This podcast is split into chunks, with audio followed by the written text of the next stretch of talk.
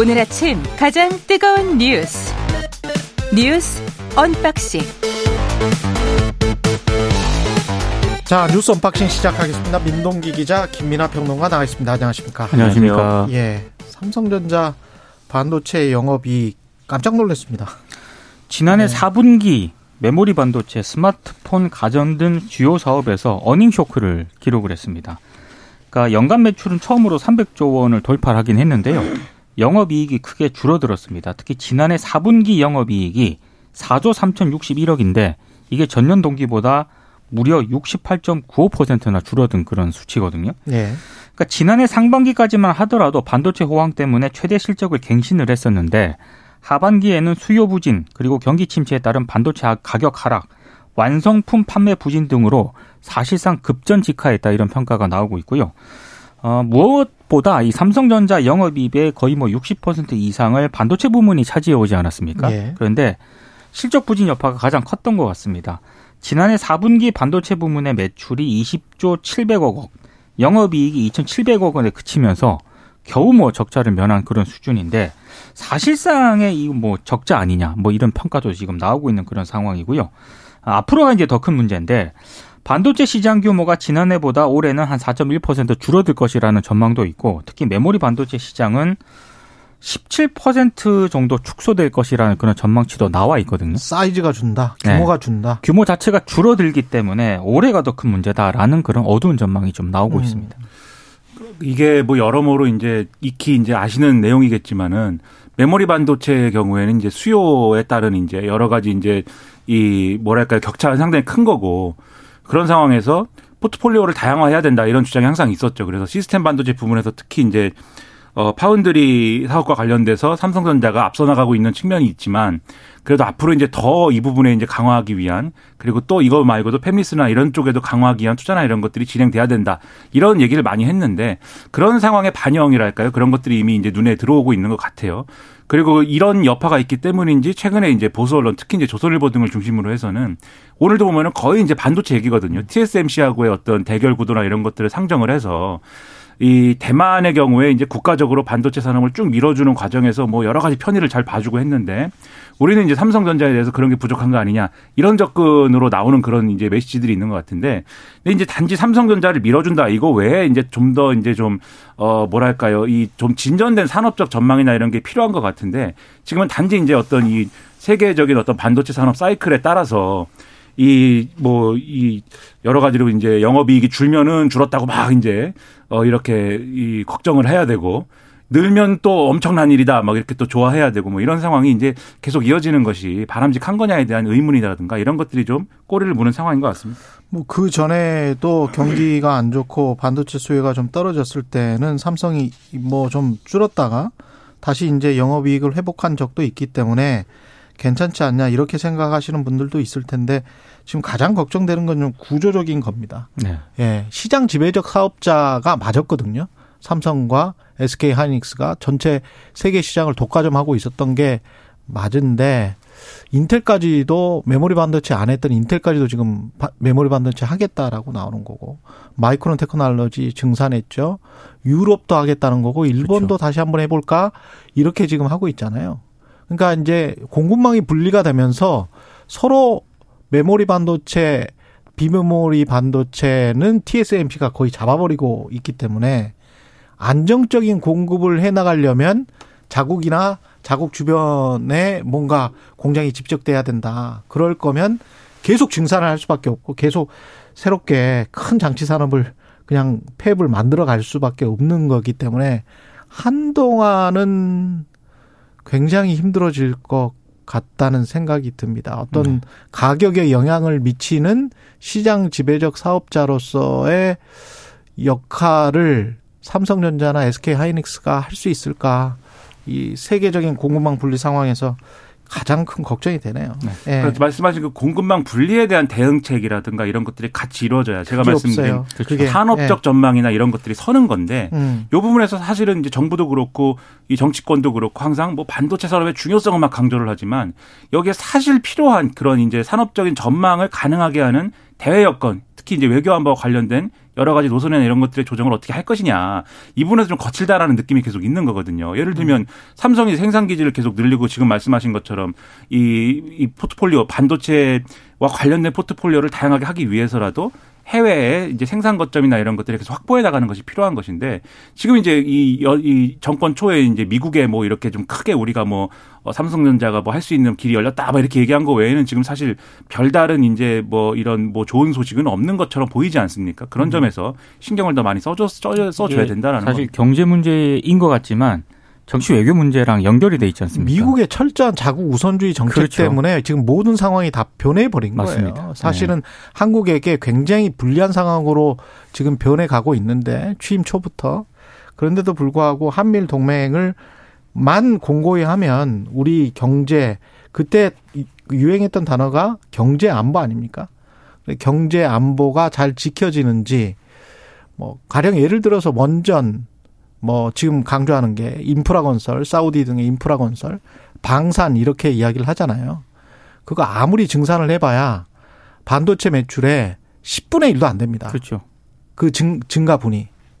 전체 볼륨도 굉장히 많이 떨어져요. 그리고 전체 산업의 규모도 마찬가지고 거기에서 우리가 차지하는 비중, 역할 이런 것도 사실은 우리는 주로 현장 노동 중심이거든요. 네. 건설이나 인프라도 설계랄지 감리랄지 엔지니어링이 굉장히 발달된 뭐 프랑스랄지 미국이 다 잡고 있지 한국이 그쪽에서 고부가 지배를 하고 있다. 별로 없습니다. 그리고 예. 말씀하신 대외 전략도 사실 이 미국, 일본, 대만의 경우에는 반도체 산업과 관련돼서 분업 구조 형성이 상대적으로 쉽다 이 접근이 있는 거잖아요. 지금. 그렇죠. 그런데 한국의 이제 우리 삼성전자의 경우에는 이 분업 구조에 끼기가 사실 좀 어려운 맥락들이 있어서 이걸 어떻게 해결하느냐에 따라서 물론 삼성전자의 노력도 필요하지만 말씀하신 이제 여러 여러 가지 접근이 다 가능하고 필요한 것이기 때문에 음. 여러 가지 지금 대책이 필요한 것 같습니다. 그리고 잠깐 IMF 세계 경제 성장률 전망치가 우리가 1.7%로 올해가 또 낮아졌네요. 마이너스 0.3. 그러니까 우리가 낮아진 게 문제가 아닌 것 같고요. 예. 세계 경제 성장률을 0.2% 포인트 높였거든요. 세계 경제 성장률은 2.9인데 예. 2.7에서 2.9가 됐는데 0.2% 포인트 높였는데 예. 한국은 0.3% 포인트 낮췄습니다. 2.0에서 1.7이 됐네요. 그렇습니다. 전망치가. 그러니까 이걸 이 혹시라도 음. 한국이 글로벌 경기 회복의 훈풍에서 혹시라도 제외될 수 있는 것 아니냐 이런 우려가 나올 수밖에 없고요. 어제 IMF 수석 부총재가 KBS하고도 인터뷰를 했습니다. 연합뉴스하고도 인터뷰를 했는데 인터뷰에서 예. 이런 얘기를 했습니다. 무역 수지가 악화하고 대외 쪽 수요가 줄어든 점, 음. 그리고 주택 부문의 둔화 등에서 취약성이 있다 이렇게 얘기를 했거든요. 그러니까 누구나 지금 우리 경제의 그렇죠. 이 문제가 뭔지를 잘 알고 있는데 음. 이걸 또 IMF 수석 부총재가 이렇게 얘기를 하니까 상당히 좀 예. 좀 여러 가지 생각이 문제다. 좀 들더라고요. 예. 그러니까 막 하루가 다르게 경제 뉴스는 막 지금 분위기가 확확 바뀌는 듯한 느낌도 들고 미국에서도 뭐 계속 뭐 경기가 어떻게 될 것이냐 그렇죠. 여기에 따른 금리 정책 어떻게 할 것이냐 이제 뭐 0.25만 올려도 된다 뭐 이런 얘기 막 하는 것을 볼 때 어쨌든 또 올해 완전히 이제 지난해 말하고 상황이 조금 달라진 측면도 음. 있는 것 같아요. 음. 근데 그럼에도 불구하고 이제 우리는 그럼 어떻게 할 것이냐의 측면에서 다양한 어떤 옵션이 있어야 되는데 우리는 어, 한국의 이 사실 지금까지의 경제 정책, 한국 정부의 경제 정책을 보면은 그런 옵션이 다양화되어 있는 상황은 아닌 것 같고 오히려 지금 IMF가 전망한 이 전망치의 경우에는 정부가 애초에 내놓은 전망치 그 1.6%보다 지금 이것보다 높거든요. IMF 전망치가. 음.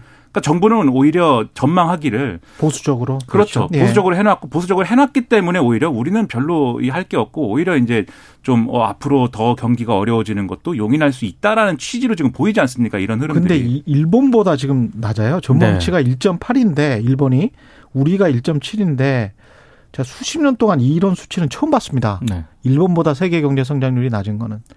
전망치긴 합니다만 어떻게 될지는 모르겠습니다. 특히 취약계층에 대해서 신경을 음, 많이 써주시기 시간 바랍니다. 때문에 다음 이슈로 넘어가겠습니다. 한미 국방장관 어제 회담을 했고요. 확장 억제 실행력을 강화하기로 이건 짧게 전해주시죠. 네. 예.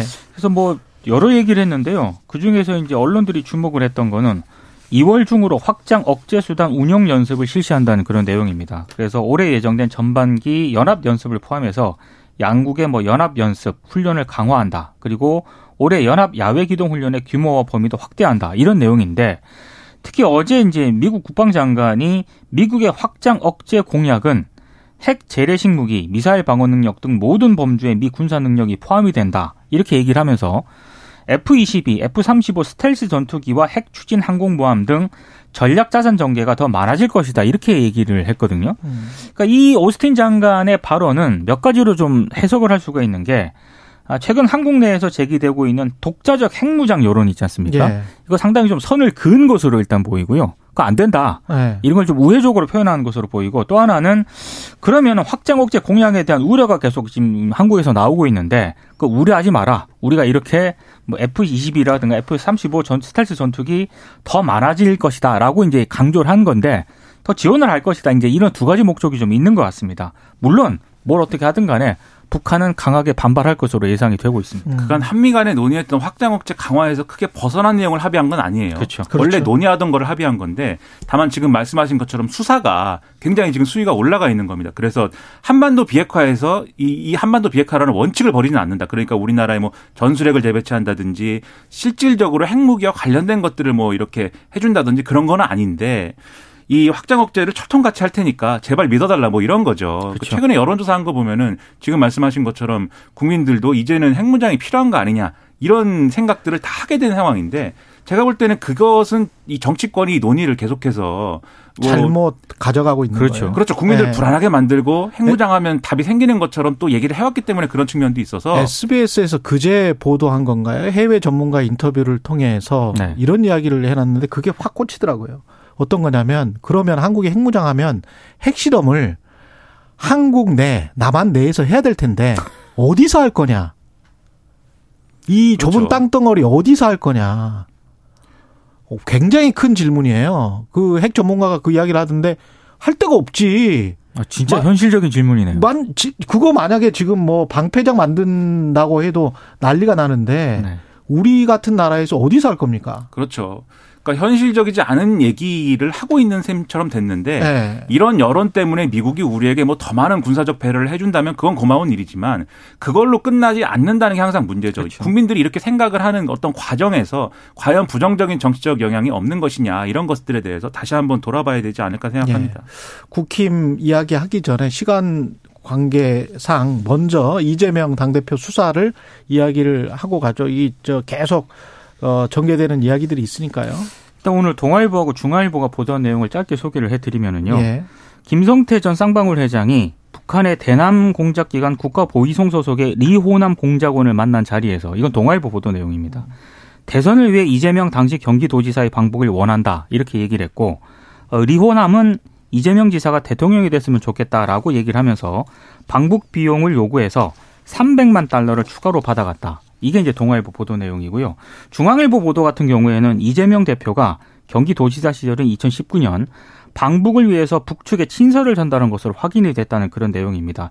이 친서가 전달된 시점이 2019년 5월인데 이, 이 시점은 김성태 전 회장이 북측에 500만 달러를 전달한 직후고요. 음. 공문이 작성된 2019년 11월은 300만 달러를 추가로 제공한 시점과 일치한다 이런 내용인데 예. 물론 여기에 대해서 뭐 이 두 보도에 대해서 민주당이라든가 이재명 대표 측이 뭐 반발을 하지는 않았습니다만 어. 전반적으로 이 대북 송금과 관련해서는 2019년 하반기는 남북 관계가 경색이 되고 있었다는데 그 경- 전에 한 말이죠. 그거는. 그렇습니다. 예. 예, 경기도지사가 방북을 한다는 게 말이 되느냐라고 했고요. 동아일보 보도에서 이재명 대표 측에서 한 얘기는 있습니다.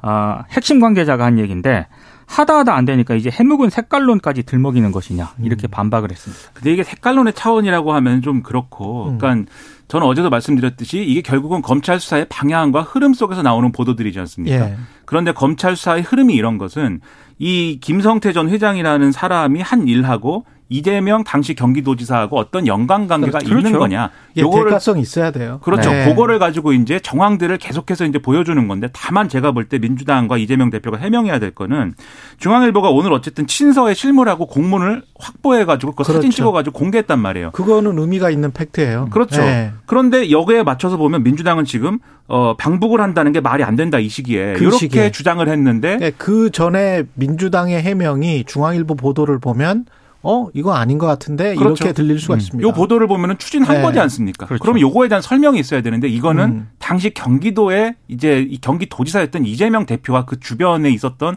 사람들이 가장 정확히 아는 거고 가장 정확하게 해명을 할 수 있는 거니까 그렇죠. 사실 이거는 이재명 대표가 해명을 해야 되는 문제라고 생각을 합니다. 그렇습니다.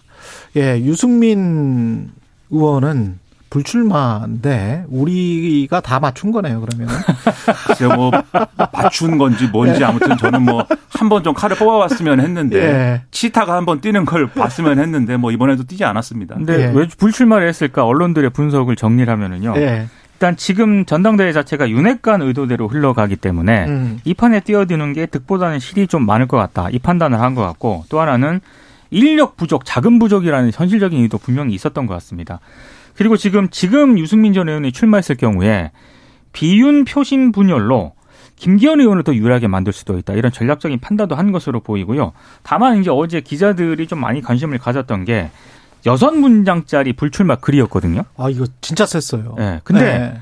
향후 행보 예고에 네 문장을 할애를 했습니다. 음, 그러니까 그래서 기자들의 해석은 일부 뭐 제, 제3당 창당을 좀 시사한 것 아니냐 이렇게 해석을 하는 언론들도 있었는데 폭정을 막고 민주공화정을 지키는 소명을 다하겠다. 그렇습니다. 근데 뭐 제3당 쪽으로 해석을 하시는 분들도 있는데 예, 또 일부 일각에서는 일단은 비윤이라든가 음, 반윤의 어떤 대표주자 입지를 유지를 하면서 국민의힘이라든가 총선 전에 혹시라도 지금 뭐 집권 여당의 지지율 하락이라든가 어떤 분열 상황이 오면은 음, 그때 좀 상황을 좀 보는 것 아니겠느냐라고 해석을 하시는 분들도 있습니다. 음, 네. 지금 섣불리 신당 창당이다라고 얘기하기는 어려운 입장인 게 당장은 그렇죠. 예, 지금 하면 유승민 전 의원은 혼자 해야 됩니다. 그러니까 어. 이거는 뭐 그렇게 생각하기는 어렵지만 지금 이제 나오는 얘기는 뭐냐면 가을 되면 그러니까 김웅 의원이 무슨 뭐 단풍 들면 그때가 뭐 진검승부다 이렇게 얘기했는데 가을 되면 이제 총선 파열 총선 관련해서 공천 파열음 이런 거 일어나면서 이제 뭐 여러 가지로 흔들릴 것 아니냐. 어차피 당협위원장은 한 명이기 때문에 그렇죠.